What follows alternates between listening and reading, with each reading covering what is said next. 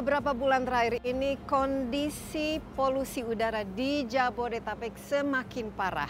Bahkan bisa dikatakan sudah memasuki tahap yang kritis. Masyarakat juga semakin mengeluh ya akibat kualitas udara yang semakin memburuk dan menuntut agar pemerintah melakukan sesuatu mengambil langkah konkret untuk mengurangi tingkat keparahan polusi udara khususnya di Jabodetabek. Memang polusi udara itu dampaknya sangat buruk bagi kesehatan kita khususnya bagi anak-anak dan juga mereka yang rentan terhadap penyakit. Nah, persisnya seperti apa kualitas udara khususnya di Jakarta saat ini dan langkah apa saja yang perlu dilakukan untuk mengurangi dan mengatasinya segera. Insight with Desi Anwar kali ini akan membahasnya.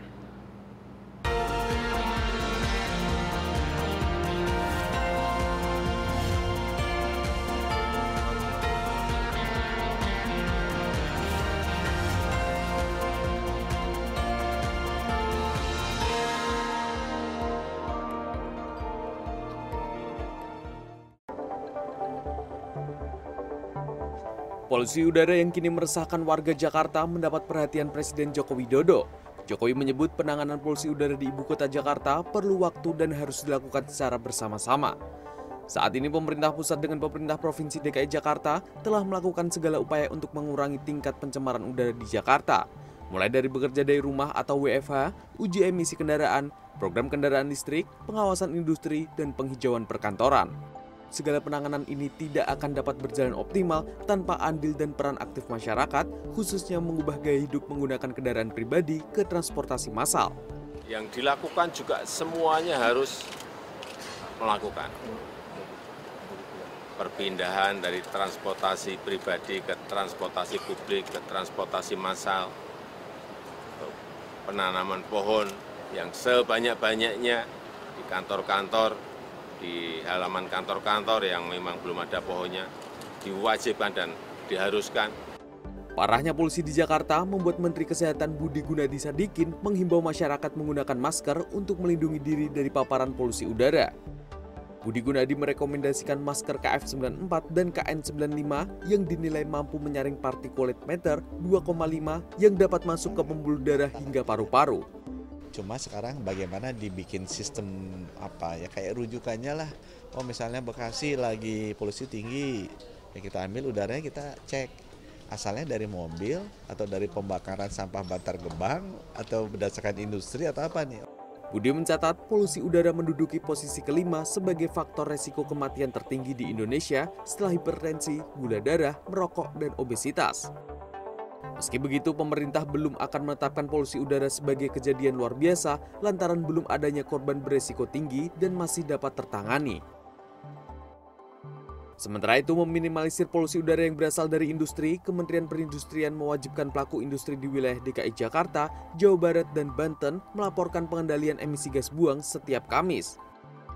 Ketentuan tersebut tertuang dalam Surat Edaran Menteri Perindustrian Nomor 2 Tahun 2023 tentang pelaporan pengendalian emisi gas buang industri di DKI Jakarta, Jawa Barat, dan Banten. Sedikitnya tiga kewajiban perlu dilakukan pelaku usaha di tiga wilayah itu, yakni mengendalikan emisi gas buang, serta menjamin pemenuhan parameter emisi gas buang dan udara sesuai dengan ketentuan perundang-undangan. Surat edaran tersebut berlaku pada 25 Agustus hingga 31 Desember 2023. Pelaku industri yang tidak melaksanakan kewajiban itu diancam akan dikenakan sanksi.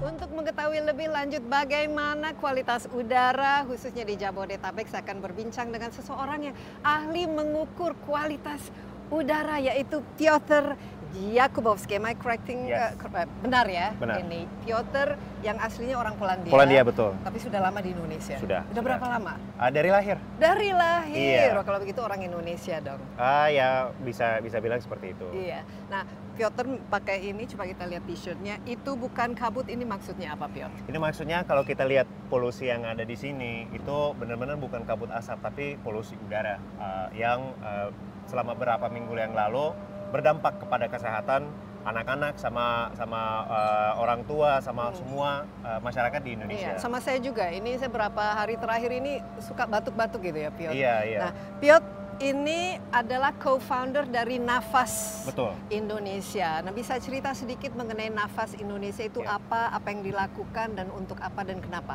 Piot ini me- apa memulai Yes, inisiatif yes. seperti ini? Jadi sejak tahun 2020 saya sama co-founder saya Nathan kita uh, memikirkan gimana cara untuk bisa mengukur kualitas udara yang ada di Jakarta. Kita sudah bertahun-tahun memikirkan itu. Uh, si Nathan suka bolak-balik ke China Iya. yang masa itu polusi udara di situ di Beijing di Shanghai itu lumayan uh, besar masalahnya. Tapi kenapa mulai waktu itu? Apakah saat itu memang sudah terasa bahwa ada polusi udara di Jakarta? kita kita dua-duanya uh, ngelihat masalahnya dan ngelihat bahwa tidak ada begitu uh, banyak data tentang Hmm. itu. Uh, pengen ngeriset lebih lebih uh, mendalam, Mhm. uh, tapi gara-gara jumlah datanya itu kurang, kita memikirkan oke kalau datanya nggak ada, ya udah kita kita bikin network dan kita uh, meningkatkan akses kepada data yang ini. Oke, jadi data ini penting untuk mengetahui kualitasnya. Coba Betul. ini bisa cerita sedikit ini alat Ya. apa yang dipegang dan bagaimana kondisi udara Nah, saat ini? Jadi ini adalah alat pengukur uh, kualitas udara di dalam ruangan. Kita ambil ke sini agar kita bisa lihat sekarang di kondisi di luar seperti apa. Jadi sekarang AQI-nya 155, uh, PM 2.5-nya 64. Nah, menurut World Health Organization 64 itu sudah dua, uh, 12-13 kali lipat di atas guideline paparan tahunan World Wow. Health Organization.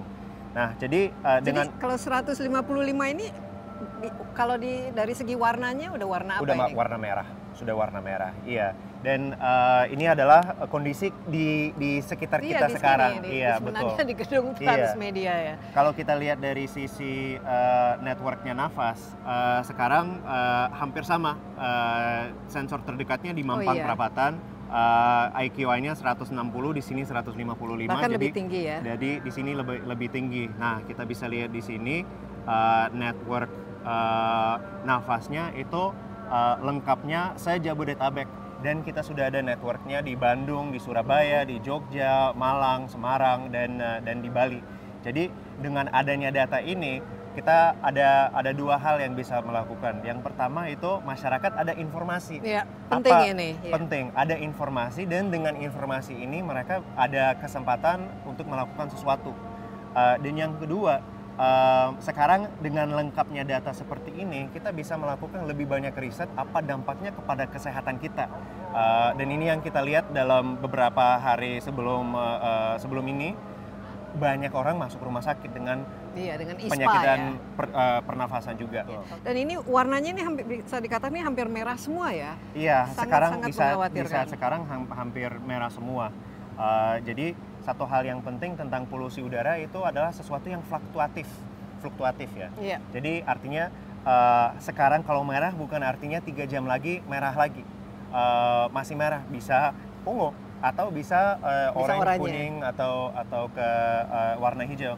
Jadi uh, salah satu hal yang penting sekali itu kalau kita ada aktivitas yang mau berjalankan di luar untuk cek aplikasi karena ya mudah-mudahan Iya. bisa hijau juga dan kalau hijau ya ngegas lari di luar olahraga di luar anak main di luar Iya, jadi mau tidak mau kita memerlukan data seperti ini untuk mencek selalu ya apakah sudah aman untuk Betul. kita keluar.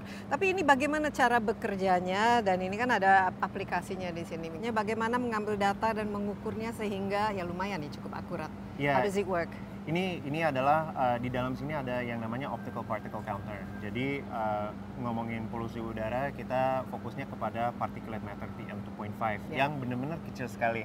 Jadi di sini ada ada uh, particle counternya di dalam, ada ada layarnya dan ini untuk indoor.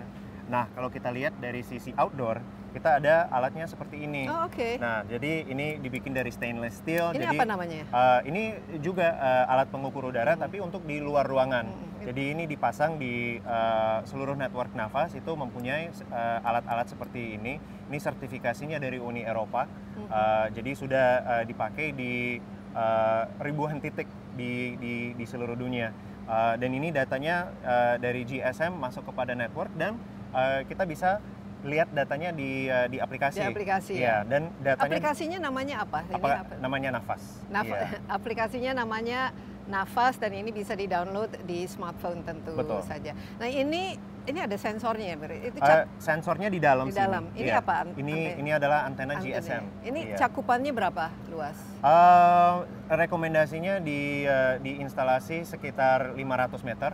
Eh, tapi kadang-kadang dari dari polusi hyperlokal misalnya bisa ada kebakaran sampah di Iya. di sebelahnya eh, yang lebih terdampak kepada sensor ini. Jadi sekarang eh, di Jakarta sensornya 120 eh, Jabodetabek eh, dan kita berharap ke depan Ada bisa naik. 120 Ada 120 ini. Ya. dan ini bisa memberikan gambaran yang cukup lengkap ya Cukup mengenai lengkap, data iya. dari kualitas udara Nah. di Jabodetabek. Betul dan dan datanya itu melengkapi data yang ada dari pemerintah. Jadi ini ini bukan solusi untuk menggantikan data pemerintah, ini adalah sesuatu yang harus untuk melengkapi. melengkapi data pemerintah. Tapi Piot, ini kelihatannya polusinya sudah mulai mengganggu ini tenggorokannya udah mulai Iya, gatal-gatal. sudah. Bagaimana kalau kita pindah ke dalam ruangan? Tapi ngomong-ngomong di jangan-jangan di ruangan kita juga nggak terlalu sehat. Kita nyalain purifier. kita nyalain Iya. purifier. Oke, kita break sebentar. Tetaplah bersama Insight with Desi Anwar. Kami akan segera kembali. Nah ternyata em, dari pengukuran yang kita melakukan banyak-banyak gedung, gedung sekolah, gedung kantor, eh, eh, rumah, eh, tempat eh, olahraga itu semua kebocoran dari luar ke dalamnya bisa sa- hampir 100%.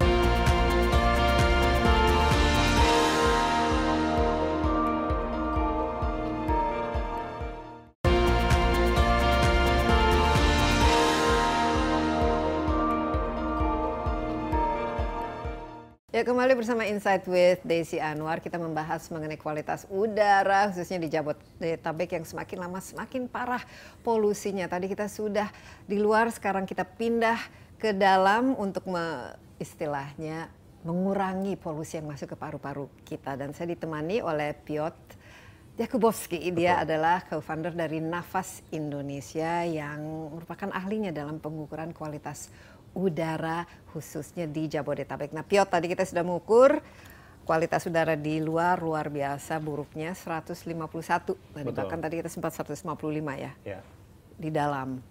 dari dalamnya 122. 122 ini oranye. Nah mungkin saya juga agak kaget ya seharusnya Ya. kalau kita di dalam kan wah jauh lebih sehat, lebih bersih. Ini kira-kira apa ya ini gedung gedung kita ini dan kenapa kok bisa begitu tinggi ya? Unhealthy katanya di sini. Unhealthy for sensitive groups ya. Jadi salah satu hal yang kita lihat dari nafas eh, sejak tiga tahun yang lalu itu eh, udara luar ruangan sama dalam ruangan itu ada relationshipnya, Ya. right? Jadi eh, mungkin dari sisi psikologis kita kita masuk ke dalam eh, gedung Iya. nyaman, Nyaman, apalagi ada AC, AC-nya ada, jendelanya tidak panas, ditutup. jendelanya Hmm. ditutup, kita uh, uh, kira dalamnya aman juga. Nah ternyata um, dari pengukuran yang kita melakukan banyak-banyak gedung, gedung sekolah, gedung Hmm. kantor, uh, uh, rumah, uh, tempat uh, olahraga itu semua kebocoran dari luar ke dalamnya bisa uh, hampir 100%, di 100%. masing-masing uh, uh, tempat. Nah ini kenapa bisa Iya. terjadi? Karena particulate matter PM 2.5 yang debu polusi ini uh, kecil sekali dan sekecil uh, bisa lewat filtrasi yang kita ada dalam gedung yang uh, filtrasi di dalam AC uh, dan akhirnya masuk lewat uh, um, Dari eh, celah-celah itu central bisa- air-nya bisa masuk. gedung. Iya betul. Iya. Tapi Piotr sendiri melihat ini, ini kita kan di gedung Transmedia ya, Iya. ini gedung perkantoran dan banyak AC dan lain sebagainya dan tidak ada jendela yang terbuka. Apa kira-kira yang me- ber- memberikan kontribusi Iya. terhadap eh, tingginya?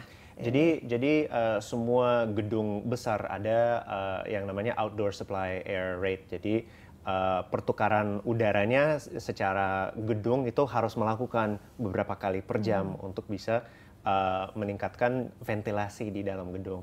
Nah masalahnya itu di uh, outdoor supply ini tidak terpasang filtrasi yang tepat uh, untuk kondisi yang kita ada di luar. Oke, ini sekalian ini karena merupakan informasi yang sangat penting dan dalam eh, praktisnya apa kira-kira yang perlu dilakukan terhadap sebuah gedung atau rumah untuk mengurangi tingkat polusi udaranya masuk sedemikian rupa.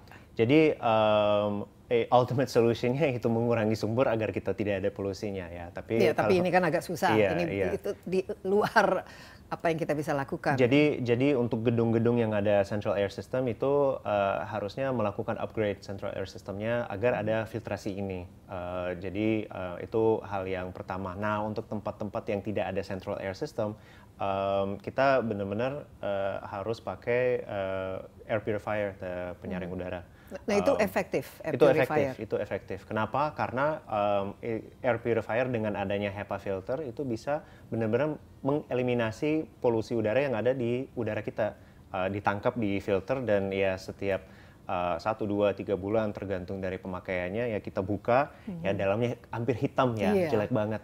Nah itu adalah kotoran yang tidak masuk kepada paru-paru kita. Hmm. Um, dan sayangnya sampai sampai kita ada solusi di luar ruangan Um, Jadi dalam tinggal. mau tidak mau kita harus bersihkan. Betul. Tapi kan sekarang banyak sekali air purifier jenis-jenis air purifier ini juga kan yeah. perlu ya informasi dan edukasi Betul. yang mana yang mungkin kita merasa bahwa ini saya udah pakai air purifier, yeah. tapi ternyata menggunakan ini masih levelnya tinggi. Yeah. Jadi apa jenis-jenis yang paling efektif untuk mengurangi polusi di dalam ruangan? Jadi jadi ada tiga uh, uh, tiga hal yang kita selalu kasih sebagai tips. Uh, yang pertama uh, menurut uh, The Lancet dan menurut uh, menurut peneliti dari US um, yang penting adanya HEPA filter tanpa teknologi tambahan. Oke, okay, HEPA itu apa ya sebenarnya? Uh, high efficiency particulate okay. uh, uh, filter.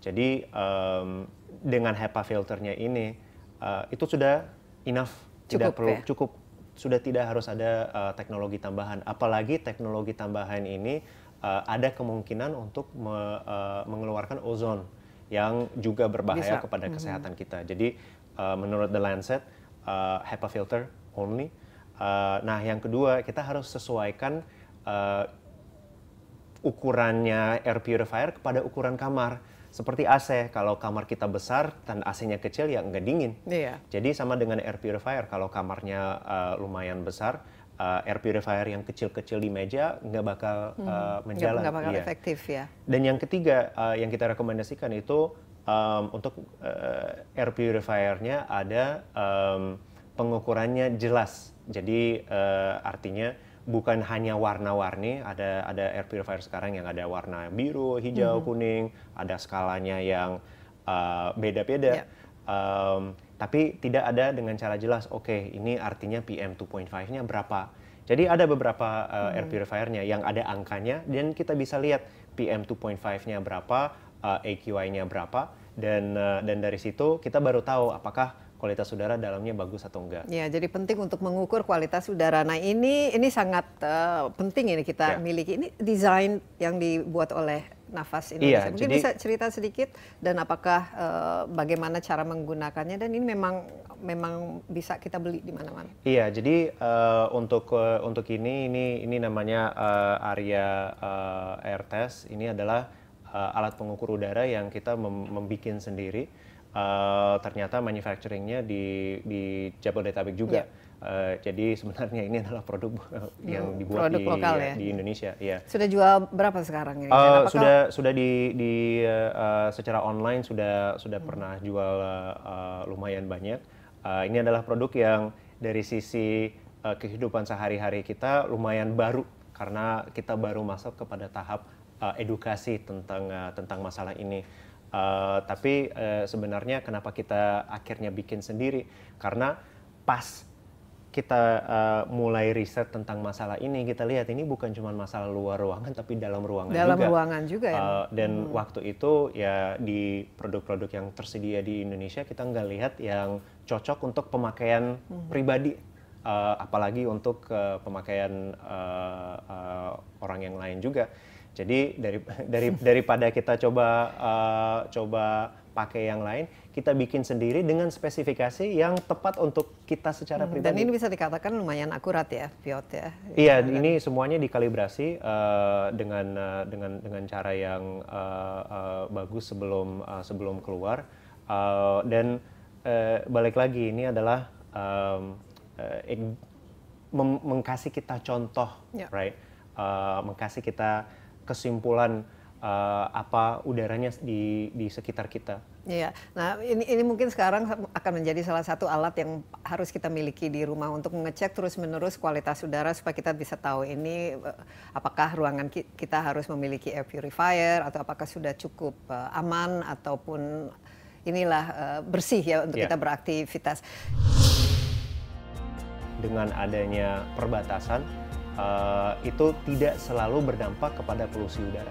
Jadi Oke. kadang-kadang uh, ada ada juga uh, angka di ta- uh, bulan Juli 2021 uh, ppkm darurat dijalankan dan selama tiga minggu ke depan polusi udara malah naik.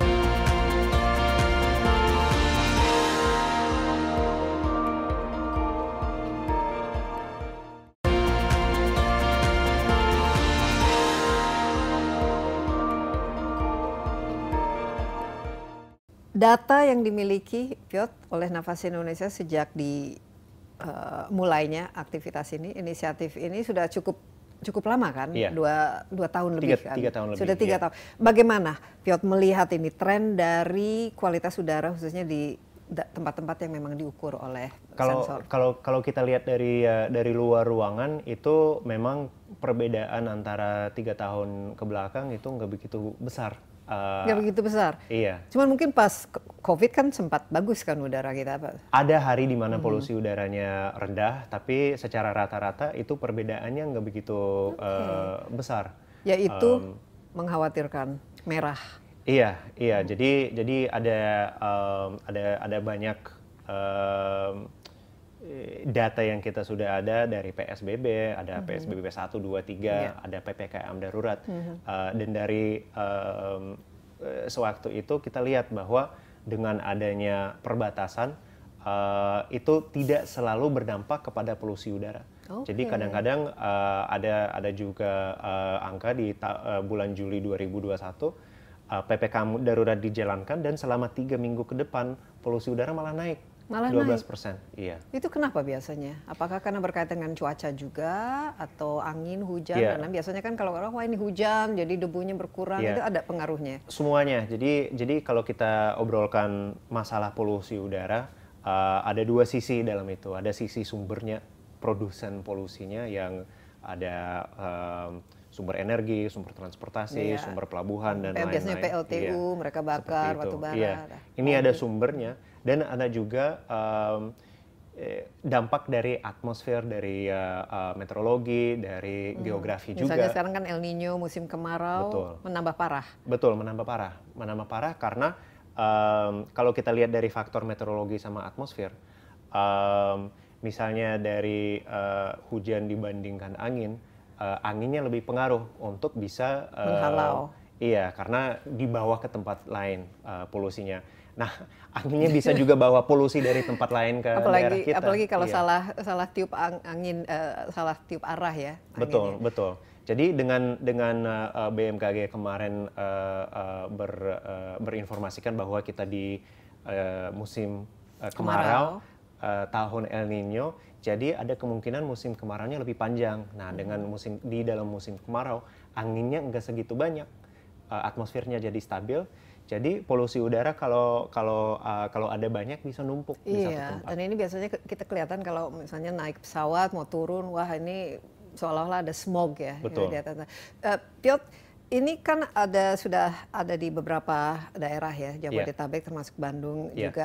Rata-rata itu berapa ininya ukuran kualitasnya? Kalau di kita tadi kan 150 ya, atau 155 Iya. itu kita konsisten 3, 4, 5 tahun terakhir ini berapa dan juga daerah yang terparah ini beda-beda kan tentu saja. Beda-beda. Jadi kita di Jakarta, kita sekarang di Jakarta Selatan gitu. Nah, kalau kalau dari nafasnya sendiri kita ngelihat polusi udara sebagai bukan cuma masalah environmental tapi masalah kesehatan. Jadi em, kita juga tidak tidak suka bikin kayak rata-rata satu kota. Kenapa? Karena di satu kota ada banyak banget Iya. tempat ada eh, perbedaan polusi udara di satu tempat dengan dengan yang lain. Aku kasih aku Iya. kasih contoh. Di eh, tahun 2022 rata-rata Jakartanya PM 2.5-nya 36 itu sekitar 144 146 eh, Jadi orange ya? AQI-nya orange. Orange. Iya.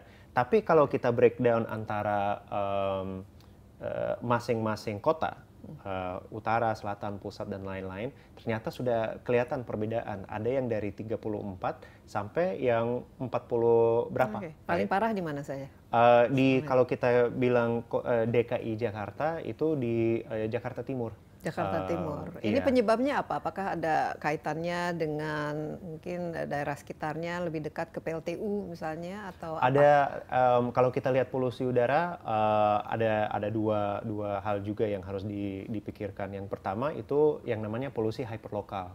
Hy- Polusi hyperlokal itu artinya kalau kita di gedung Transmedia dan eh, di eh, rumah sebelah ada yang bakar sampah. Nah ini, Iya, ini paling sering ini. iya. Itu Bahkan di di, teta- di, di. RT saya ini wah bakar sampah hari ini masih bakar Iya. sampah yang ada tambah polusi kan? Iya, nah itu itu namanya polusi hyperlokal. Jadi di di sekitar uh, di sekitar kita.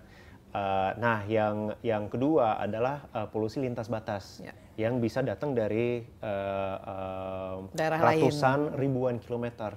Jadi uh, aku kasih contoh uh, uh, ngomongin bencana beberapa uh, bulan yang lalu ada uh, New York jadi kota terpolusi di dunia. Iya. Uh, gara-gara ada bakaran hutan di Kanada. Hmm, Jadi itu jadi jauh, jalannya ribuan, ribuan, kilometer. ya? Jadi Iya, bisa ya, bisa. ini apalagi karena bila anginnya menghembus ke arah Betul, itu ya. betul. Kalau di khususnya Jabodetabek ini yang paling memberikan kontribusi terbesar ini kan bisa kita katakan ada apa sih yang menyebabkan polusi? Ada PLTU karena kita banyak pabrik Iya, di iya. sekitarnya Jabodetabek ada eh, ratusan pabrik, Iya. ada juga karena banyak motor, kendaraan bermotor, BBM dengan Iya. polusi di jalan, tapi ada juga yang bakar sampah, ada El Nino dan lain sebagainya yang paling besar berkontribusi saat ini. Iya. Piot apa? Kalau kalau kalau saat ini dari dari nafasnya sendiri eh, jujurnya susah untuk bisa eh, benar-benar eh, 100% tahu yang Pinpoint mana yang paling mana ya. betul. Nah, yang kita eh, pengen ada yang lakukan eh, adalah yang namanya source apportionment study. Eh, yang source apportionment study artinya kita bisa ngelihat oke titik misalnya di Jakarta Utara sumber polusi untuk Jakarta Udara Utara sendiri itu A B C D right? Dan dengan kontribusinya 1 2 3 4 Ya. di eh, Jakarta Timur bisa A B E F right? Mungkin C-nya nggak ada kontribusinya sekian Di Bekasi bisa beda Betul, lagi. bisa beda lagi. Jadi eh, penting banget eh, untuk untuk bisa benar-benar menjalankan strategi ke depan untuk mengatasi ini. eh, kita harus eh, ngelihat secara data. Itu eh, datangnya dari mana? Aku kasih satu analogi. Kalau kita ke dokter, kalau kita ke dokter umum, kadang-kadang diagnosanya belum dapat dokter umum bilang apa? Kita harus menjalankan lebih banyak tes. Ada tes darah, ada röntgen, ada CT scan, ada MRI dan lain-lain. Nah, dengan hasil data tes itu baru kita tahu oke strategi untuk eh, menangani penyakit ini adalah A, B, C, D. Hmm, mungkin harus ke dokter spesialis ya Betul. berikutnya. Oke, kalau begitu sekarang solusinya dan saya lihat kan pemerintah wah sekarang cukup tanggap ya agak eh, karena memang ini masyarakat juga sudah banyak yang mengeluh, mengkritik harus eh, melakukan sesuatu dan daripada berantem mengenai sumbernya dari mana salah siapa menurut eh, Piot dengan data yang dimiliki Ya. ini kira-kira solusi yang paling efektif bagi pemerintah untuk mengatasinya ini seperti apa? Kalau kalau kalau kita bilang uh, apa solusinya, aku aku uh, mungkin highlight solusi yang jangka waktu waktunya medium sampai long term. Karena um, Nafas sudah disupport beberapa scientist di seluruh dunia dari atmospheric science, dari Oke. indoor uh, indoor science juga, Uh, dan um, kita memikirkan medium and long term. Nah, jadi uh, hal yang paling penting yang bisa dilakukan itu source apportionment study sama emissions inventory itu agar kita benar-benar bisa tahu uh, mengidentifikasi, apa mengidentifikasi, sebabnya di iya. mana. Iya. Ini sudah dimulai. Uh, kegiatan ini ini uh, adalah sesuatu yang lumayan mahal uh, dan um, ada uh, sudah pernah ada penelitian seperti ini di uh, uh, di Indonesia yang saya lihat terakhirnya tahun 2020 tapi sekarang kita 2023 harus seharusnya kita bisa menjalankan lagi. Nah, dengan ada informasi dari situ baru kita bisa lihat oke apa yang kita Solusi harus yang lakukan uh, solusi yang tepat yang balik lagi jangka waktunya bakal lumayan panjang. Jadi kalau misalnya ada work from home itu lebih ke jangka pendek ya atau Jangka pendek, iya. Jadi untuk itu eh, benar-benar kita eh, testing Ya. strateginya lihat uh, sekarang tapi uh, sebenarnya yang yang yang paling penting itu kita sudah lihat jangka waktu yang medium sama sama long term. Oke. Iya. Yang paling membuat ini terakhir karena Piot kan punya anak ya kalau Iya. tidak salah membuat uh, Piot sendiri risau ya dengan adanya kualitas udara begitu buruknya dan kira-kira yang membuat bikin semangat lah untuk uh, supaya nafas Indonesia Iya. juga bisa digunakan bagi semua orang itu apa? Uh, ada itu adalah uh, dampak kepada kesehatan. Um, jadi ya um, mau nggak mau polusinya ada. Uh, dan uh, kalau kita tidak ada planning untuk jangka waktu yang medium sama sama long term itu bakal ada juga. Uh, jadi dengan adanya data seperti nafas kita benar-benar bisa ngedorong riset tentang uh, masalah ini. Uh, sudah kita mulai kerjasama dengan rumah sakit, dengan uh, um, telemedicine aplikasi juga uh, untuk ambil data kualitas udara dan data kesehatan Iya. dan dibikin satu. Nah dengan informasi seperti itu uh, kami berharap itu bisa uh, mendorong uh, policy-policy yang akan dibikin ke depan. Iya. Jadi nafas Indonesia sendiri nafasnya cukup panjang. Selama ini support bagus dari segi Yes. funding dan mungkin agak cepat saja mengenai ap- apa yang mendukung selama ini kegiatannya. Iya, jadi uh, yang yang uh, yang yang mendukung itu um, ya kita membangun fondasi untuk uh, uh, beberapa industri clean tech juga. Um, salah satu hal tentang semua masalah yang terkait dengan polusi udara itu uh, di luar regulasi kita perlu inovasi juga. Ya. Uh, dan um, mudah-mudahan ke depan dari pemerintah um, kita sudah ada beberapa pro- uh, uh, proyek tentang uh, seribu startup dan dan uh, ngedorong perkembangan startup. Uh, inovasi menurut kita yang Penting yang ada keper- keperluan itu adalah gimana kita bisa mengatasi sumber-sumber ini. Iya. Um, jadi uh, sekarang ya dari sisi uh, awareness-nya tinggi, uh, kita berharap juga ini bukan cuma jadi tren uh, satu bulan dua bulan, and then Tapi bisa seterusnya. tapi karena- bisa seterusnya karena ya uh, polusi udara memang uh, bakal ada kalau kita Iya. tidak mengatasi masalahnya. Baik, dan ini sangat buruk ya terhadap kesehatan kita dan tentu saja akan mempengaruhi ya kualitas dari manusianya. Piot, terima kasih banyak atas insight-nya dan semoga mendapatkan dukungan eh, supaya nafas Indonesia juga memiliki nafas yang panjang sehingga bisa melakukan riset dan memberikan informasi. Ini semua kita butuh. Ini sekarang kualitas udara, bagaimana PM-nya dan lain sebagainya sudah merupakan makanan kita sehari-hari lah sebelum kita eh, beraktivitas. Sekali lagi, terima kasih. Terima kasih. Dan Insight with Desi Anwar masih akan kembali sesaat lagi dengan narasumber berikutnya. Ingat bahwa polusi udara yang buruk sangat ya berdampak buruk terhadap kesehatan kita. Apa-apa saja dampaknya?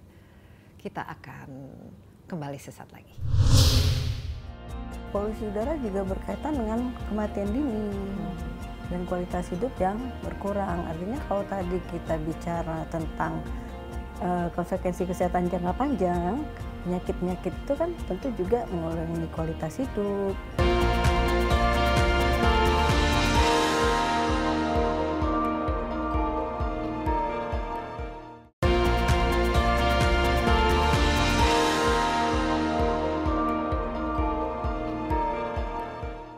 Kembali bersama Insight with Desi Anwar. Topik kita kali ini mengenai bahaya polusi udara terhadap kesehatan kita semua dan memang akhir-akhir ini ya kualitas udara kita khususnya di Jabodetabek itu semakin parah, sangat-sangat terasa ya bagi kesehatan kita. Saya sudah ditemani kali ini oleh Dr. Feni Fitriani Taufik.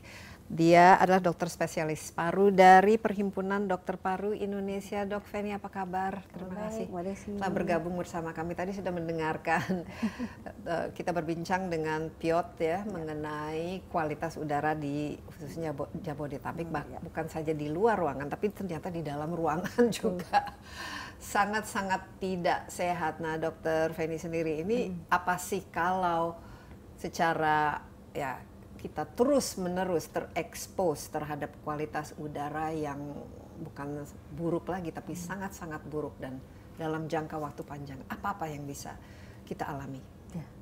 Kalau kita bicara bahaya polusi udara itu kan ada jangka pendek, jangka panjang. ya Nah, karena ini sudah berkelanjutan ya Mbak Desi. Sudah bertahun-tahun. tahun Mungkin kadang-kadang Artinya bisa kita mulai dari 10 bicara tahun. tentang efek jangka panjang ya, konsekuensi pajanan eh, polusi udara, kandungan-kandungan gas dan partikel yang tidak sehat ke dalam tubuh kita.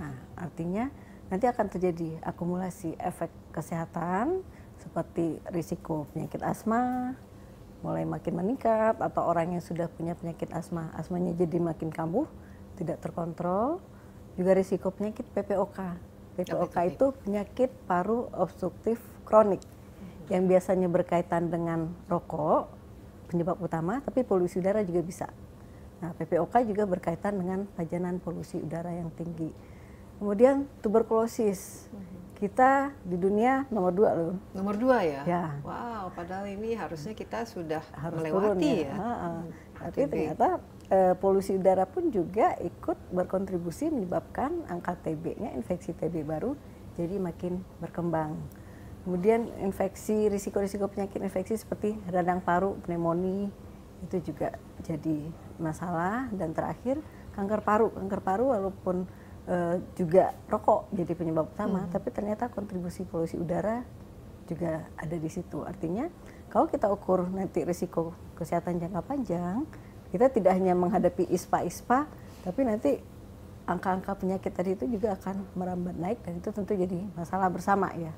Iya, nah kalau di Indonesia ini kita lihat ada banyak sekali orang merokok ya. Ini salah satu mungkin bagian dari budaya Indonesia adalah budaya merokok itu. Sekarang ditambah lagi dengan polusi Polusi udara. Nah dokter kan sebagai seorang dokter spesialis paru ini dari tahun ke tahun ini paling apa yang dilihat yang paling banyak diderita dan siapa-siapa saja yang paling sering berkonsultasi eh, dengan dokter ini untuk kondisi ini ya. kesehatannya. Jadi Kalau tadi kita berkaitan dengan eh, rokok, si rokok memang kita lihat itu hubungannya ke kanker paru, ke PPOK. Nah, pesannya buat perokok nih, udara di luar tuh udah lebih jelek loh, masa dengan sadar nambahin lagi pakai rokok. Iya. Jadi kalau yang merokok, udah deh, dari rokoknya kita di polusi udaranya harus lebih hati-hati. Gitu. Nah, yang Dan eh, juga merokok kan men- menambah polusi udara, ya, ah, menambah polusi udara di dalam ruangan. Hmm. Dan eh, yang sering ditemukan sekarang ini lonjakan-lonjakan keluhan ISPA, Hmm. asma yang tidak terkontrol. Nah, kalau data eh, Kalau di- alergi itu bisa juga. alergi gitu, jadi faktor yang ya. bisa eh, meningkatkan keluhan-keluhan tersebut.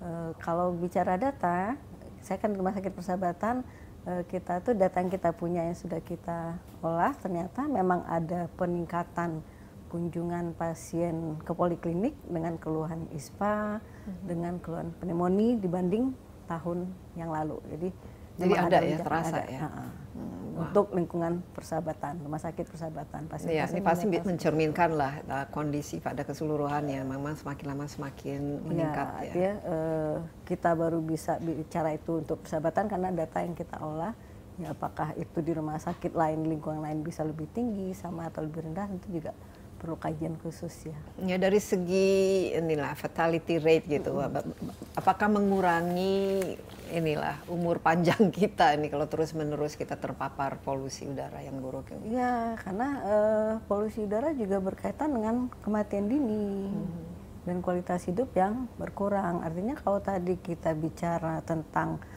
eh, konsekuensi kesehatan jangka panjang, penyakit-penyakit itu kan tentu juga mengurangi kualitas hidup, angka kesakitan yang tinggi, angka kesakitan yang tinggi kalau tidak teratasi dengan mortalitas kan kematian nanti konsekuensinya. Iya, khusus untuk anak-anak ya. Ini apakah ada perbedaan bagaimana anak-anak terpapar dan dampaknya terhadap polusi misalnya ketimbang dewasa yang lumayan eh, sehat lah gitu.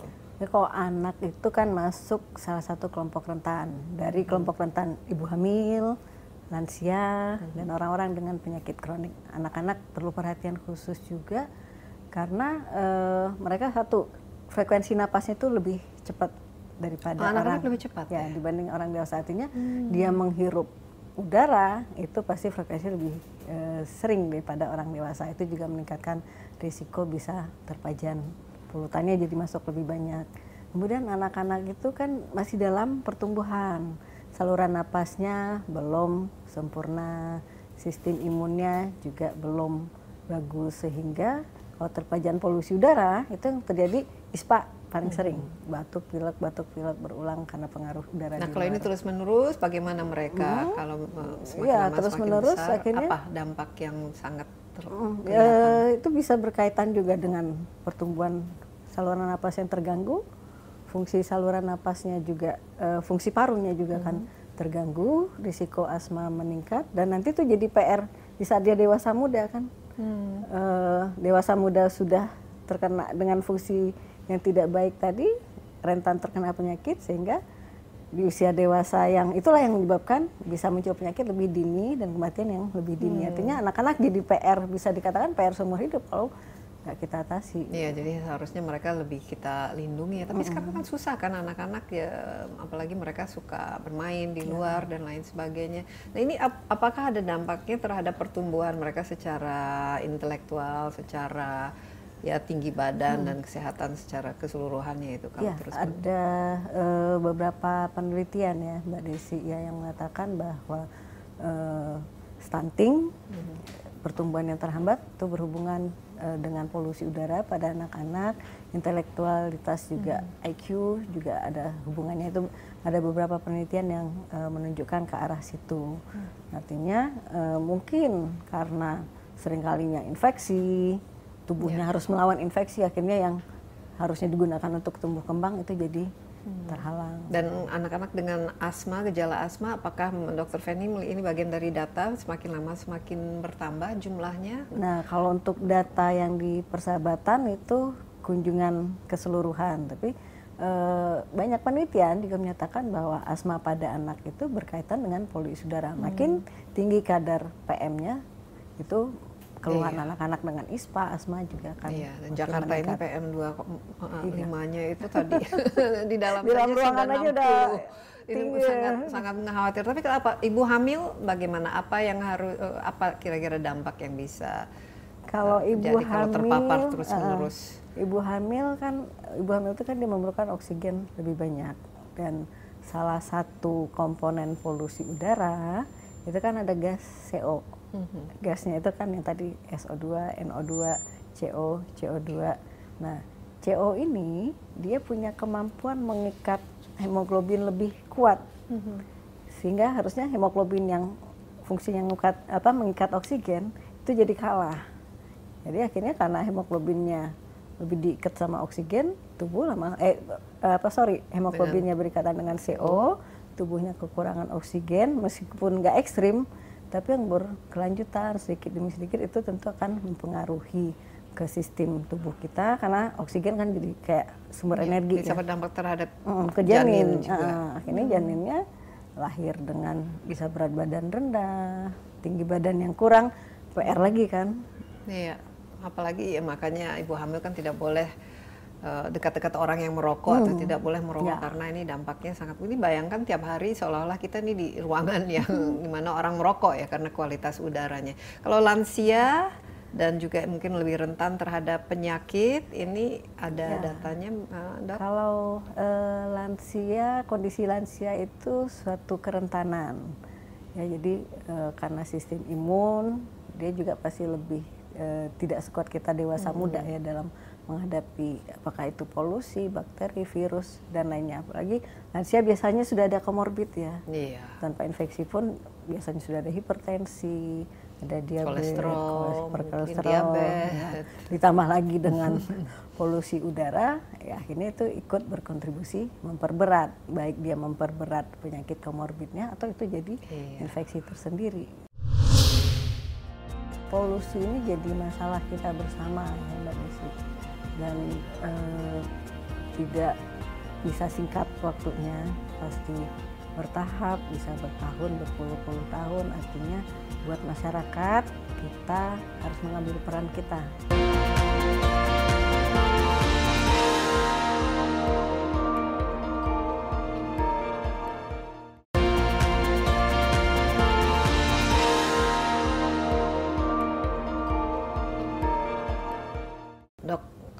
Indonesia ini kalau dibanding dengan negara-negara lain ini bagaimana sih kondisi kesehatannya secara keseluruhan khususnya yang berkaitan dengan basic ya sebenarnya paru. ini kan bernafas.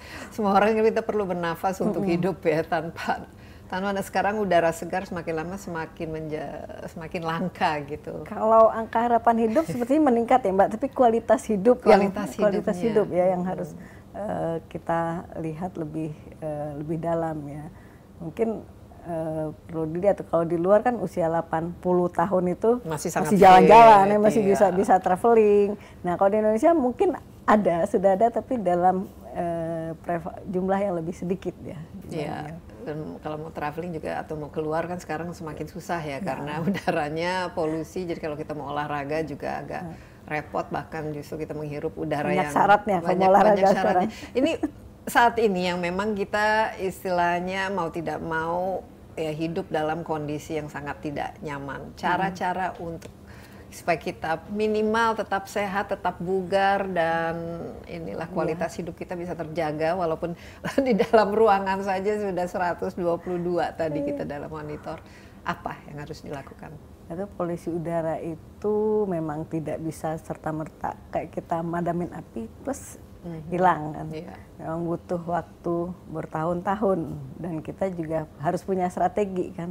Untuk yang pertama itu eh, dari daya tahan tubuh dulu nih karena terjadinya penyakit atau tidak itu ada hubungannya sama eh, si orangnya Hmm, sehat atau sehat tidak? atau tidak, Sistem bagaimana basic ya? sistem imunnya, terus eh, bahan yang masuk nih, bahan apakah itu penyakit, polutan, kemudian lingkungannya. Jadi harus balik ke diri sendiri. Iya. Kita harus jaga kesehatan. Ya kalau dari pemerintah kan ada pola hidup bersih sehat ya. Itu artinya eh, tidur cukup, istirahat cukup, stres Padahal kita sudah tiga covid lagi kalau dulu kan ini Iya. rajin cuci tangan. itu tetap makanan Makan bergizi, multivitamin, beraktivitas kan yang 150 menit per minggu ya. Tapi nggak bisa di luar deh kayaknya. Bisa Atau di di dalam juga susah sekarang. Untuk di luar pun harus banyak syarat yang kita lihat, syarat dan ketentuan berlaku. Iya. Jadi memang mau tidak mau harus itu. Apalagi yang bisa khususnya Eh, bagi sama yang, anak-anak karena kan mereka harus lebih dijaga ya. Apa yang harus kita Sama terapkan. PHBS yang satu yang sering dilupakan nggak ngerokok. kan. Mhm. Karena kan rokok bukan hanya buat dirinya, tapi juga orang di sekitar, terutama anak-anak kan double lagi polusi udara, rokok dari orang sekitar itu juga eh, kasihan anak-anaknya. Gitu. Kemudian eh, untuk jangka panjang polusi yang tidak bisa kita atasi dengan segera, selain diri kita, tentu masyarakat juga harus teredukasi nih melihat kondisi udara di luar ruangan eh, seperti apa gitu. Nah kalau memang eh, kan ada panduan ya Mbak Desia, apakah orange, merah. Nah, Biasanya merah- malah kan ungu ya sekarang Hmm. kalau sudah. kalau merah itu kan artinya kan udah bahaya buat orang sehat sekalipun. Jadi harus pintar-pintar melihat bagaimana kondisi polusi di sekitar kita. Kalau memang itu di kondisi yang nggak bagus, sudah nggak baik buat kesehatan, sebaiknya kan hindari. Menghindari itu yang paling efektif, tapi nggak selalu bisa dilakukan. Ya, kalau nggak bisa dihindari ya pakai masker. Ya. Pakai masker kan. Nah, sepertinya kita harus kembali ya ke budaya menggunakan masker ya. Hmm. Apakah masker bisa memang mengurangi? Wah, kalau waktu dulu kan kita maskernya untuk uh, virus, uh, Virus, ya. mencegah virus. Ini efektif juga ya untuk Kalau masker mencegah untuk 2.5 untuk partikel 2.5, untuk uh, partikel bisa tapi untuk gas enggak nah eh, nanti kan pertanyaannya masker mana nih Ya. yang paling baik kan Jangan pakai- pakai gas masker, masker pakai gas. ini masker pa- makin ideal makin gak nyaman dipakai Hmm. ya kalau yang kita lihat kan N95 itu kan yang memang Ya. eh, secara Yang ada ininya lah Ah, seperti ah, itu kan perlindungannya paling tinggi asal dipakai juga dengan baik nggak bocor. Hmm. Nah tapi kan nggak nyaman. Jadi kalau mau perlindungan maksimal nanti kita juga harus lihat kenyam, apa nyaman atau tidak nyamannya. Nah yang paling mungkin buat masyarakat itu pakai masker bedah. Mhm. Masker bedah dipakai dengan benar nutupin Itu hidung bisa, dan ya? mulut. Ya, Itu paling tidak. proteksi terhadap partikel masih masih bisa diharapkan. Iya. Nah mungkin eh, edukasi ya bagi masyarakat kita kan kita merasakan sendiri kan dampaknya dan wah ini batuk-batuk dan lain sebagainya. Tapi edukasi apa yang eh, lebih harus diberikan kepada masyarakat untuk ya tadi kan sudah bagaimana menjaga kesehatan tapi dengan eh, pemahaman lebih lagi mengenai kualitas udara itu adalah segalanya. Iya, artinya selain yang tadi diri sendiri, lindungi diri, kemudian bagaimana kita ke lingkungan sekitar. Nah, lingkungan itu idealnya Nah, seperti lingkungannya tadi kan tuh? satu tidak merokok ya, itu diri sendiri. Kemudian eh, menjaga juga tidak menambah polusi udara, contoh dengan membakar sampah. Ya, bangkar luar sampah ini juga kebiasaan ya. Iya, di paling paling ya. simpel soalnya. Iya, tapi paling ternyata kan paling membaik ini sudah ada polusi, Heeh. tambah lagi bakar, bakar sampah. sampah. itu kan mengganggu orang sekitar. Bakar sampah juga menambah polusi udara di, lu- di luar ruangan. Harusnya nih di- ada sanksi nih bagi yang mereka bakar sampah ya. Iya. Kemudian eh, ini kan karena salah satu penyebab polusi udara transportasi kan penyebabnya bisa transportasi, industri, pembangkit listrik banyak multifaktor banyak kan. lah. Kita Inilah- kita nggak bisa nggak bisa memang. Harus stop memang ini pasti akan ini begini. kehidupan modern itu Iya. begini. Ini salah satu dari konsekuensi dan resikonya yang memang secara jangka panjang harus diatasi ya. Misalnya kalau- tidak ada lagi pabrik dekat ini tempat Dekat orang pemukiman, tempat ya. pemukiman dan juga mungkin mobilnya harus juga motornya juga motor listrik dan Iya. lain sebagainya. Tapi kalau yang kita sendiri bisa lakukan misalnya Ya artinya eh, mencoba beralih ke transportasi umum ya Mbak Iya. Desi ya. Diharapkan MRT, uh, gitu MRT ya. uh, atau mobil listrik bagi yang mampu gitu kan. itu diharapkan uh, ada kontribusinya untuk mengurangi polusi udara dari segi sisi transportasi walaupun bukan single factor loh pasti kan banyak lagi Iya, yang harus kita sekali. lakukan gitu. Iya, apalagi kita sekarang musim kemarau, Hmm. El Nino, sehingga kan tidak ada angin, jadi polusinya juga nggak ke mana-mana. gitu. Kalau misalnya tanaman, nah ini sebagai salah satu untuk memberikan udara segar di sekitar kita, seberapa eh, efektif? kalau dari penelitian peran tanaman ada tapi kecil Hmm. jadi Misalnya eh, kalau ada tanaman di dalam ruangan tanaman hidup gitu, itu itu eh, tidak terlalu banyak ya pengaruhnya. tidak terlalu banyak tapi ya dibandingkan tidak eh, menanam apa pun tapi harus diperhatikan juga kan jenis tanamannya apakah dia menyerap oksigen apa menyerap gas-gas yang berbahaya Tapi kan ada gitu. tanaman-tanaman yang katanya memang menyerap inilah untuk Eh, tapi eh, di penelitian pengaruhnya tidak, terlalu signifikan eh, ya. Tapi ruang hijau mungkin penting juga kan di Tetap penting, perkotaan tetap untuk penting. menyerap ini CO2-nya. Nah, Dok, ini kan kita juga edukasi ya untuk masyarakat kira-kira apa yang harus diperhatikan dan juga mungkin awareness terhadap ya kondisi ini.